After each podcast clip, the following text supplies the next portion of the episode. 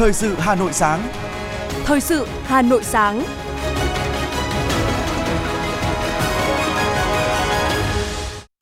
Kính chào quý vị và các bạn. Bây giờ là chương trình thời sự của Đài Phát thanh Truyền hình Hà Nội. Chương trình sáng nay, thứ hai ngày 22 tháng 5 có những nội dung chính sau đây. Cử tri và nhân dân thủ đô tin tưởng kỳ vọng vào kỳ họp thứ 5 Quốc hội khóa 15 khai mạc vào sáng nay. Sau 3 phiên liên tiếp giảm, dự kiến giá xăng tăng nhẹ trong ngày hôm nay. Nắng nóng kéo dài, nhiều trẻ em nhập viện về đường hô hấp. Các tỉnh miền Bắc và thủ đô Hà Nội sắp có mưa rông và kết thúc đợt nắng nóng. Phần tin thế giới có những sự kiện nổi bật. Hội nghị thượng đỉnh nhóm các nước công nghiệp phát triển G7 đã bế mạc sau 3 ngày làm việc. Dẫm đạp tại sân vận động ở El Salvador khiến 12 người thiệt mạng. Sau đây là nội dung chi tiết.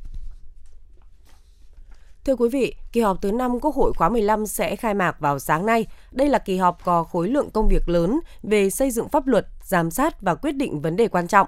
Được chia làm hai đợt, đợt 1 đến ngày 10 tháng 6 và đợt 2 từ ngày 19 tháng 6 đến ngày 23 tháng 6.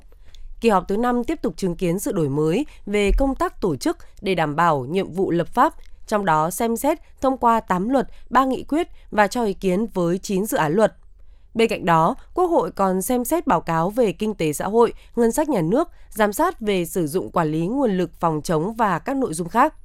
Dù khối lượng công việc rất lớn, sự chuẩn bị kỹ lưỡng, từ sớm từ xa, thời gian qua mang lại niềm tin rằng Quốc hội sẽ tiếp tục thực hiện tốt các nhiệm vụ hiến định, đặc biệt là trong công tác lập pháp.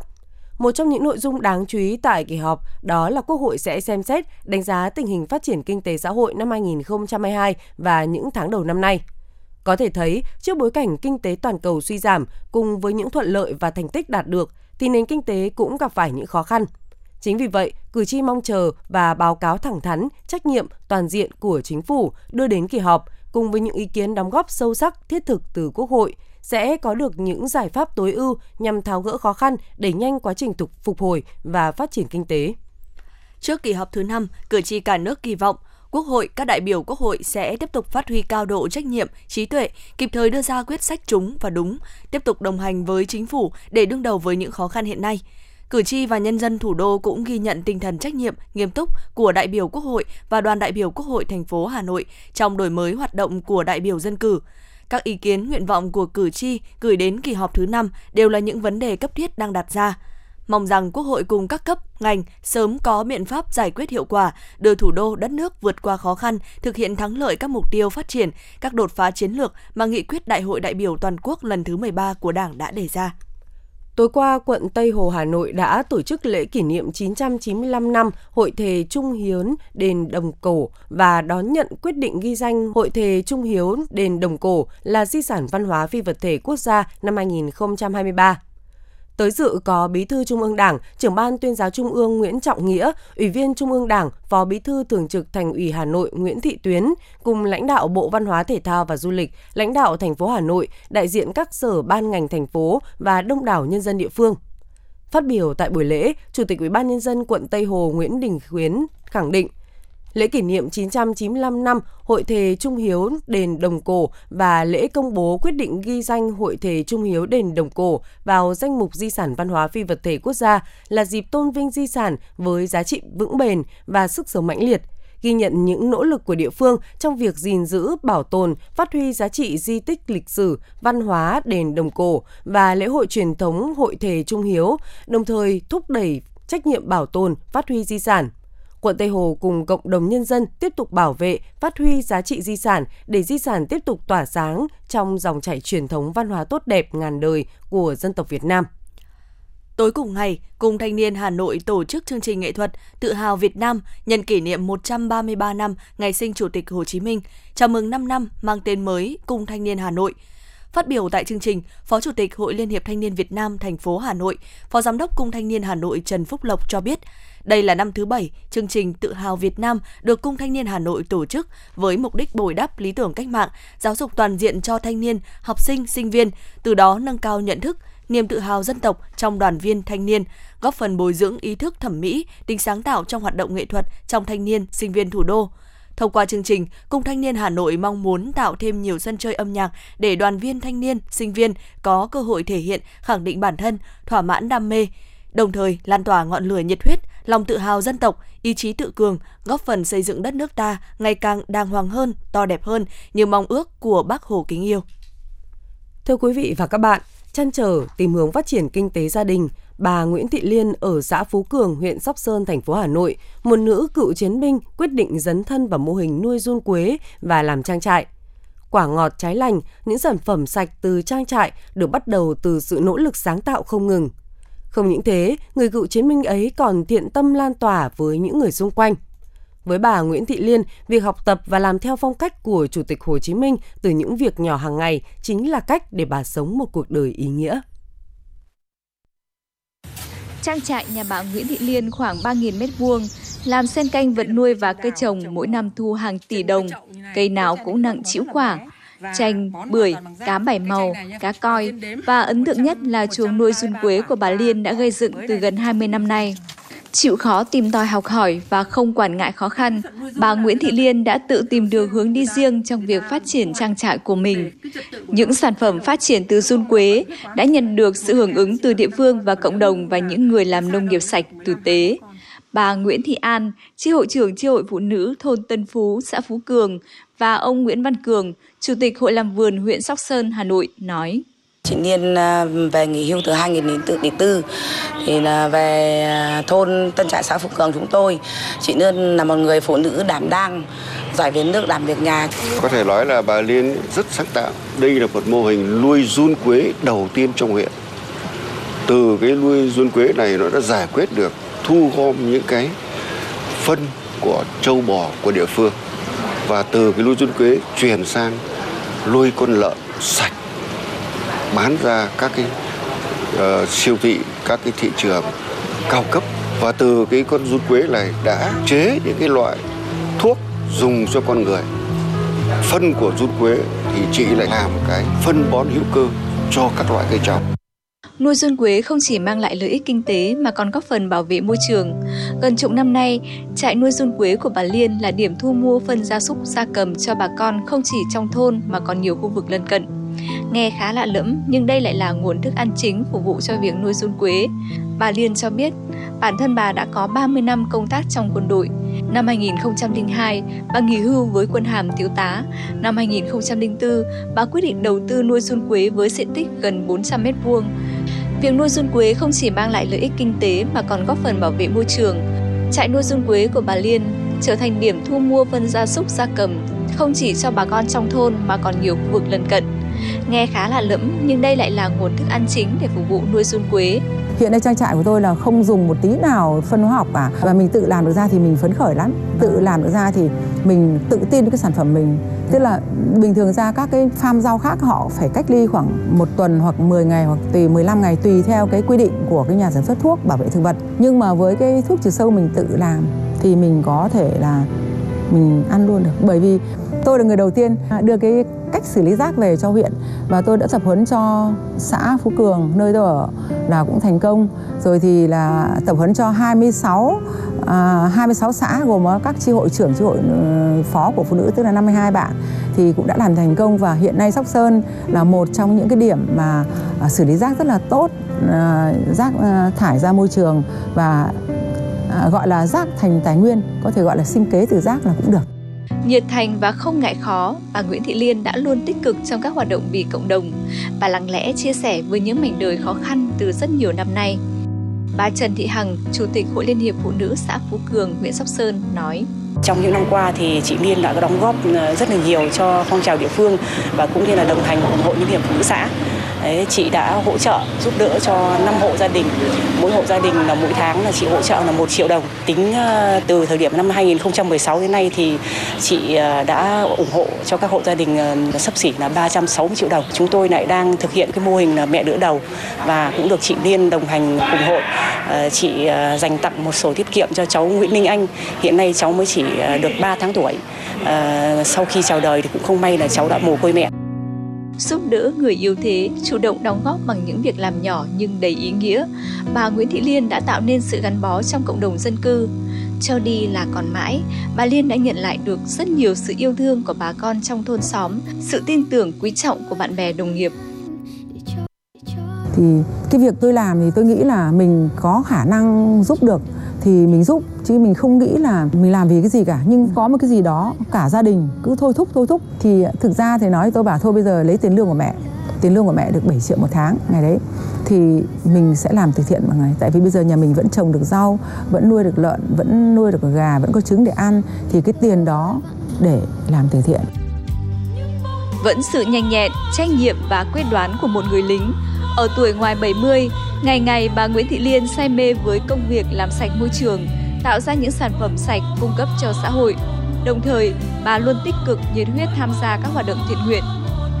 Học bác từ những điều bình dị nhất, cựu chiến binh Nguyễn Thị Liên đã sống một cuộc đời ý nghĩa, tích cực và luôn lan tỏa truyền cảm hứng đến gia đình của mình và những người xung quanh.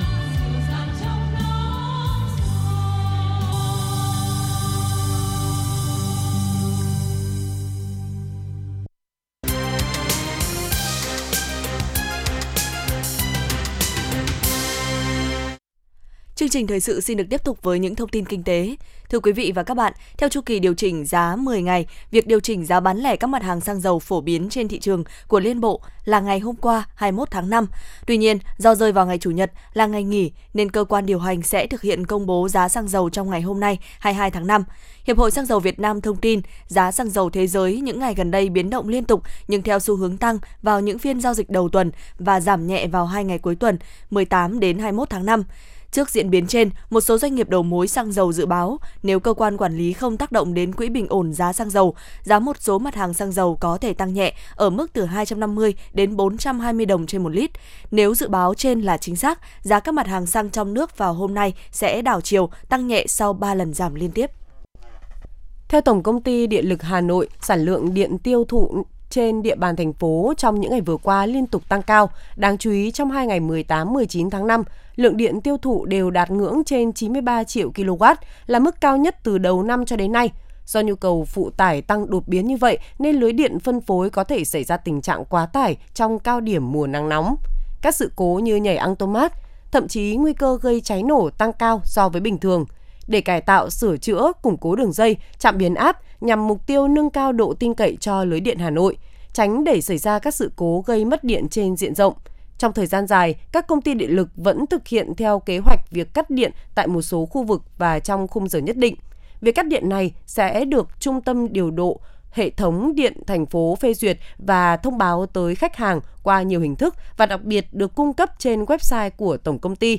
Thông tin được cung cấp trên website cũng cho thấy phần lớn thời gian cắt điện chỉ kéo dài trong vài giờ trên một địa bàn hẹp như một phần của thôn, xã, tổ dân phố hay một cơ quan, đơn vị hoặc một vài số nhà. Từ sáng sớm hôm qua, tại điểm bốc thăm ở nhà thi đấu quận Cầu Giấy, Hà Nội, nhiều người đã xếp hàng chờ bốc thăm giành suất mua nhà ở xã hội. Mọi quy trình được kiểm soát nghiêm ngặt từ ngoài vào trong với sự tham gia của lực lượng an ninh, sự chứng kiến của hàng nghìn người mua. Theo kết quả tiếp nhận hồ sơ, số lượng phiếu trúng căn mua là 149 trên 1.407, căn thuê là 67 trên 95. Sau nhiều giờ đồng hồ, các căn hộ đã xác định được chủ nhân. Tỷ lệ trọi các suất mua khoảng 1 trên 9, tức là có đến hơn 1.000 suất bị loại. Nhiều người đành lỡ hẹn với giấc mơ an cư.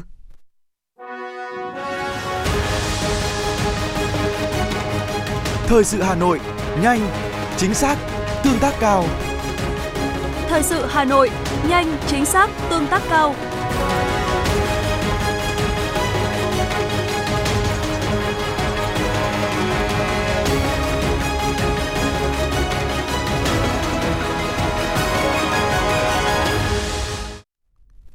Tiếp theo là những thông tin đáng chú ý khác. Thông tin từ Sở Giáo dục và Đào tạo Hà Nội cho biết, từ nay đến ngày 31 tháng 5, các đoàn kiểm tra của Sở và các phòng giáo dục và đào tạo quận, huyện, thị xã sẽ trực tiếp đi kiểm tra điều kiện cơ sở vật chất, các điểm thi phục vụ kỳ thi tuyển sinh vào lớp 10 trung học phổ thông năm học 2023-2024. Theo quy định, mỗi trường trung học phổ thông công lập là một đơn vị tuyển sinh. Căn cứ vào số lượng học sinh đăng ký dự tuyển vào trường và cơ sở vật chất của trường, nhà trường chủ động phối hợp với phòng giáo dục và đào tạo và các trường học trên địa bàn để lựa chọn đề xuất tổ chức một hoặc nhiều điểm thi. Căn cứ kết quả kiểm tra thực tế về điều kiện cơ sở vật chất tại các điểm thi, Sở Giáo dục và Đào tạo Hà Nội sẽ phê duyệt và ban hành quyết định thành lập các điểm thi trên địa bàn thành phố. Mỗi điểm thi phải bảo đảm yêu cầu quy định về an ninh và cơ sở vật chất. Phòng bảo quản đề thi và bài thi tại điểm thi phải có camera an ninh giám sát, ghi hình hoạt động tại phòng 24 giờ trên ngày và đáp ứng các quy định tại quy chế thi do Bộ Giáo dục và Đào tạo ban hành.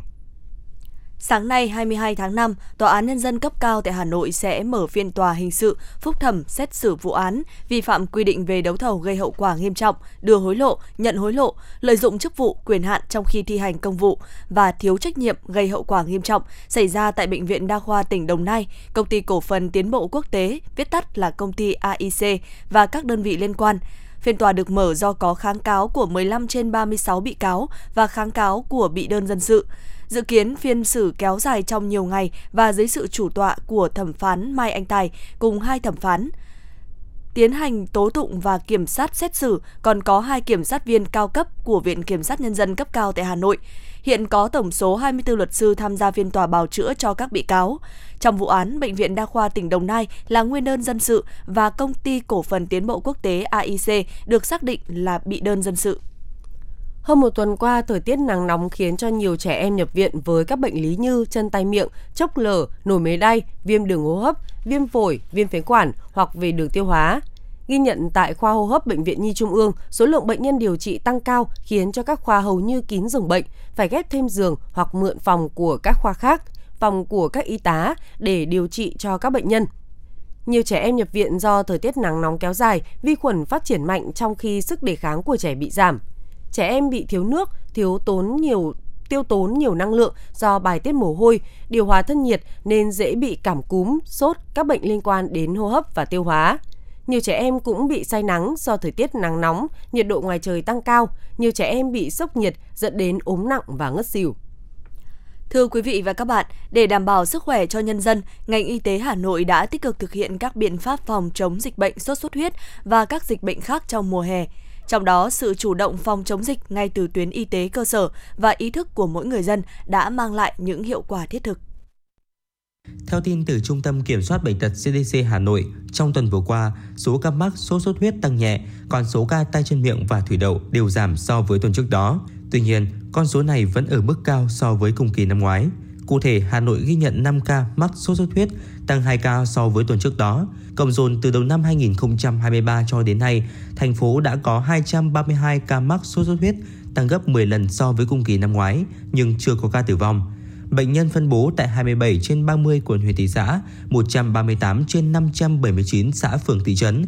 Ông Nguyễn Trung Thuận, Phó Chủ tịch Ủy ban nhân dân huyện Hoài Đức cho biết.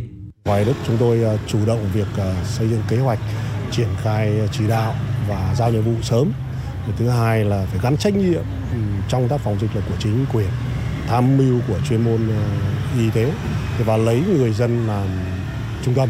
Người dân là trực tiếp phải tổ chức các cái biện pháp giải pháp để đảm bảo công tác phòng chống dịch sốt huyết.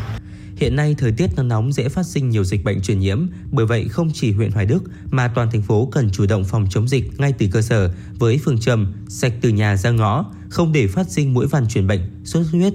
Tại huyện Phú Xuyên, dù chưa có ổ dịch sốt xuất huyết nào, nhưng nhận định năm nay dịch sốt xuất huyết có thể bùng phát nếu không chủ động các biện pháp phòng chống dịch.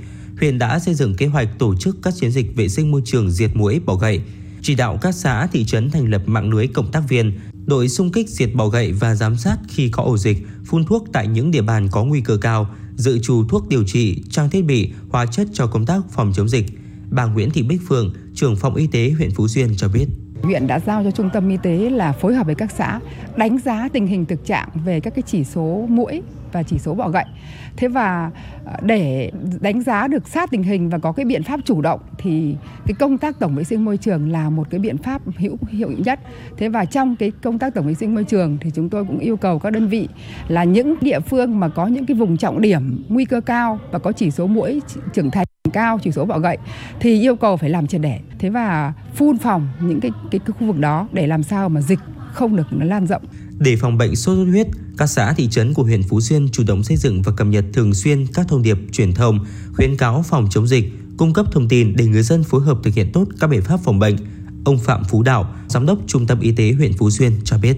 Chúng tôi đã tổ chức là kiểm tra giám sát về chỉ số tôn trùng, đặc biệt là những xã năm ngoái có nhiều bệnh nhân sốt xuất huyết thì năm nay chúng tôi đã có uh, giám sát và phát hiện là đặc biệt như xã Quang Trung là năm ngoái là một trong những xã có trọng điểm về sốt xuất huyết thì ngay từ đầu năm chúng tôi đã chỉ phối hợp với ủy ban nhân dân xã Quang Trung là tổng vệ sinh môi trường diệt bọ gậy và kèm theo là chúng tôi sẽ phun thuốc uh, diệt côn trùng chủ động để phòng chống sốt xuất huyết.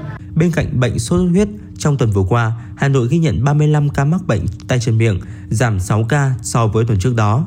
Cộng dồn từ đầu năm đến nay, thành phố đã ghi nhận 506 ca mắc tay chân miệng, tăng gấp 23 lần so với cùng kỳ năm ngoái, nhưng chưa có ca tử vong. Tính từ đầu năm đến nay, thành phố có 1.385 ca mắc thủy đậu, tăng hơn 40 lần so với cùng kỳ năm trước, nhưng chưa có ca tử vong. Ngoài ra, trong tuần vừa qua, các dịch bệnh khác như dại, sởi, rubella, ho gà, não mô cầu, viêm não Nhật Bản, liên cầu khuẩn lợn, uốn ván không ghi nhận ca mắc. Có thể khẳng định mạng lưới y tế cơ sở là lực lượng gần dân nhất, nắm địa bàn nhanh nhất để tuyên truyền vận động, hướng dẫn người dân chủ động thực hiện các biện pháp phòng chống dịch bệnh theo đúng quy định của Bộ Y tế, từng bước khống chế và đẩy lùi dịch bệnh trong cộng đồng, tạo đà phát triển kinh tế của mỗi địa phương.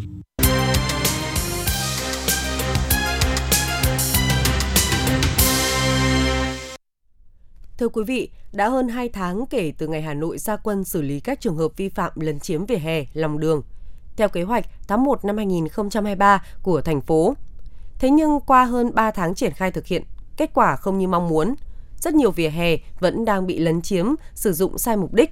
Điều này không chỉ ảnh hưởng đến an toàn trật tự an ninh xã hội mà còn làm mất mỹ quan đô thị, phản ánh của phóng viên thời sự. Các tuyến phố cổ trên địa bàn quận Hoàn Kiếm, tình trạng các hộ kinh doanh bày bán tràn lan trên vỉa hè, thậm chí có những con phố như Đinh Liệt, Hàng Dầu, Hàng Chiếu, việc các hộ bày bán kín hết vỉa hè không còn lối cho người đi bộ. Bà Hiền sống tại phường Hàng Bông chia sẻ. Người đi bộ nó không có đường nói đi, xe lẫn chiếm hết cả rồi, không có người lối để cho người đi bộ nữa. Bây giờ dắt cháu đi thì rất là khó khăn và nó cứ phải tránh xe nhiều quá, rất là, là, là không được an toàn. Trên một số tuyến phố, cá nhân tổ chức còn chiếm dụng làm bãi để xe thu phí khiến cho nhiều người cảm thấy bức xúc. Đặc biệt là vào những ngày có phố đi bộ, về hè của những tuyến phố lớn như Hàng Bông, Ngô Quyền, Hà Bảo Trưng bị lấn chiếm làm nơi trông giữ xe trái phép và thu phí với giá trên trời. À, bao nhiêu tiền một xe hả anh? 10 nghìn em ơi. À, anh em hỏi là nếu như mà để xe từ bây giờ đến tối thì uh, uh, 10 nghìn em ơi, anh trông 12 giờ. Bên mình giá xe lúc nào cũng là 10 nghìn những hôm dịp lễ Tết cuối tuần thì giá có tăng lên không ạ? Thì bây giờ bọn anh trông 10 nghìn thì ngày bình thường anh trông 10 nghìn thôi. Bây giờ có sự kiện to thứ bãi trông bọn anh trông nhiều xe hơn thì bọn anh lên giá một chút. Anh cho em hỏi bãi để xe này có thuộc quyền sở hữu của mình và mình đã trông xe ở đây lâu chưa Em em gửi không em em gửi thì em vào đi anh ghi vé không thôi em đi đi nhá. Mặc dù có biển cấm được đặt ở nhiều nơi Tuy nhiên nhiều chủ hộ kinh doanh buôn bán vẫn làm ngơ trước những quy định của nhà nước Cố ý lấn chiếm vỉa hè Tại quận Hai Bà Trưng, không khó để thấy tình trạng ô tô đỗ xe trên vỉa hè gây khó khăn cho nhiều người đi bộ nhiều người phải luồn lách chen trúc giữa các hàng dài ô tô. Ngày 15 tháng 2 năm 2023, Ban chỉ đạo 197 thành phố Hà Nội đã ban hành kế hoạch số 01 năm 2023 về tổng kiểm tra xử lý, giải quyết vi phạm về trật tự an toàn giao thông, trật tự đô thị, trật tự công cộng trên địa bàn thành phố. Hiện tại, toàn thành phố đang ở giai đoạn 3, từ ngày 1 tháng 4 đến ngày 1 tháng 11. Giai đoạn các lực lượng, đơn vị tiếp tục thực hiện duy trì các biện pháp tuyên truyền, kiểm tra xử lý theo chức năng nhiệm vụ được giao, kiên quyết không để vi phạm tái diễn. Tuy nhiên, qua khảo sát thực tế của phóng viên chúng tôi thì các đơn vị thực hiện kế hoạch này chưa thực sự chuyển biến. Nếu lực lượng chức năng không quyết liệt, không thường xuyên kiểm tra đôn đốc, cùng với ý thức của một bộ phận người dân chưa cao thì sau đợt gia quân, tình trạng lấn chiếm lòng đường về hè lại diễn ra như cũ. Để giải quyết tình trạng vi phạm trật tự đô thị, cử tri kiến nghị chính quyền tạo điều kiện cho những người buôn bán vỉa hè, hàng rong có địa điểm kinh doanh ổn định, đảm bảo hài hòa lợi ích cộng đồng, Ông Chính, sinh sống tại quận Hai Bà Trưng, bày tỏ. Bức xúc thì cũng quen rồi, nên cho nên bây giờ là mình cứ biết là mình đi bộ xuống dưới lòng đường. Còn nếu mình đi trên vỉa hè, nếu mà chẳng may vào vướng người ta ngồi hoặc như thế nào đấy thì người ta có thái độ với mình, người ta nói rất là sắc sược. Mình nhiều tuổi thì mình không thể cãi nhau với người ta được. Mà vớ vẩn là người ta đánh mình luôn đấy. đấy. Tôi thì thường xuyên đi bộ nhưng mà không mấy khi được đi ở trên vỉa hè mà cả Hà Nội như thế. Bây giờ ở cái khi mà 197 ra rồi mà tôi thấy cũng như không thôi. Tôi cũng thấy rất nhiều ý kiến của những cán bộ lãnh đạo nói rằng là ờ, sẽ cho thuê vỉa hè để cho người dân kinh doanh duy trì cuộc sống. Bà Kim Thanh, quận Hoàn Kiếm nêu ý kiến. Đừng có đầu voi đuôi chuột, mới đầu là phải nghiêm chỉnh xong về sau là cứ để bán hàng lung tung rồi là các cháu đi rất là mất an toàn. Ông Đức Hạnh quận Đống Đa chia sẻ. Quá thất vọng về cái hạ tầng đô thị như thế quá thất vọng vì uh, cuộc sống đô thị đấy thì nó đã uh, quá nhiều áp lực bây giờ cái đi bộ người ta cũng không đi được thì uh, rõ ràng là rất là khổ lý do là thực ra người dân rất muốn đi công phương tiện công cộng. Đấy bây giờ muốn phương tiện công cộng thì phải đi bộ nhiều để đến các bến xe buýt ấy. Đấy, mong muốn thì rõ ràng người dân đều mong muốn là cái vỉa hè để cho người dân chúng ta đi bộ. Chỉ có đi bộ thôi chứ không thể làm cái khác.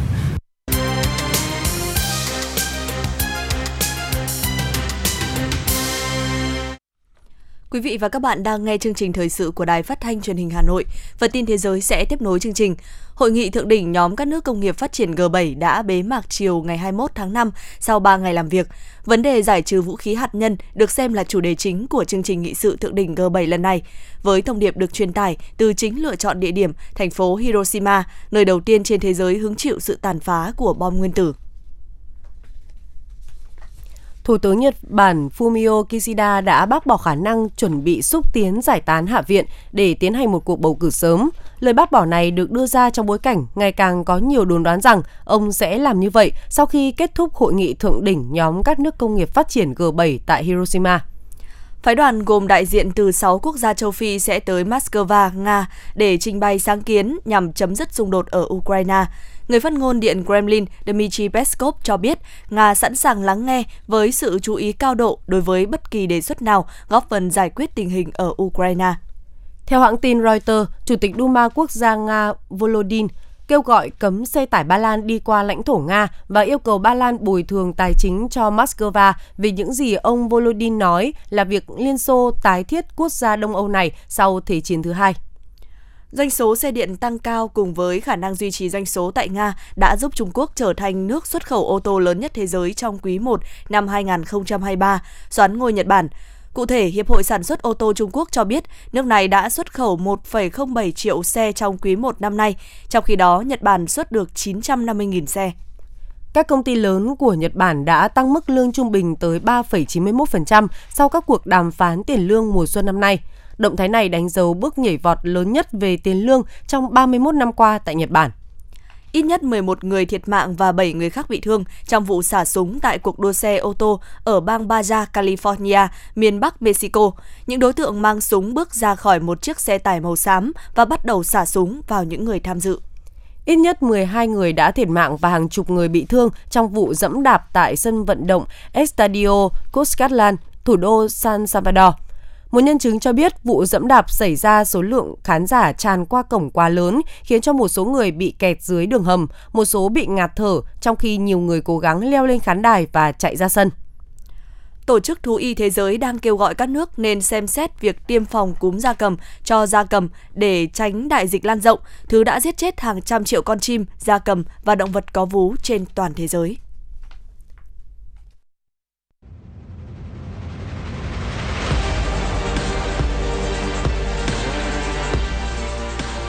Bản tin thể thao. Bản tin thể thao.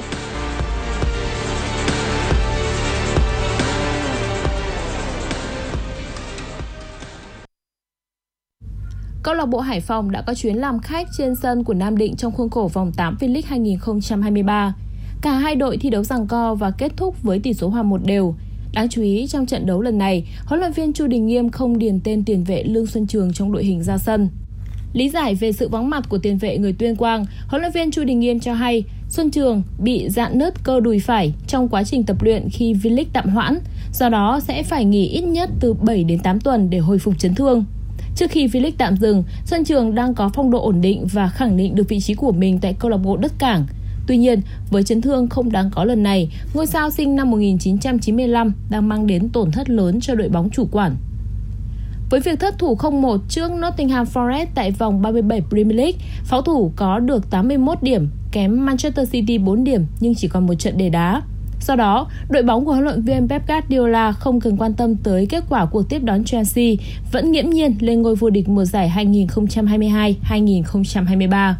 Đây đã là chức vô địch ngoại hạng Anh thứ 3 liên tiếp của Manchester City và là thứ 5 trong vòng 7 năm kể từ khi huấn luyện viên Pep Guardiola đến dẫn dắt đội bóng từ mùa giải 2016-2017.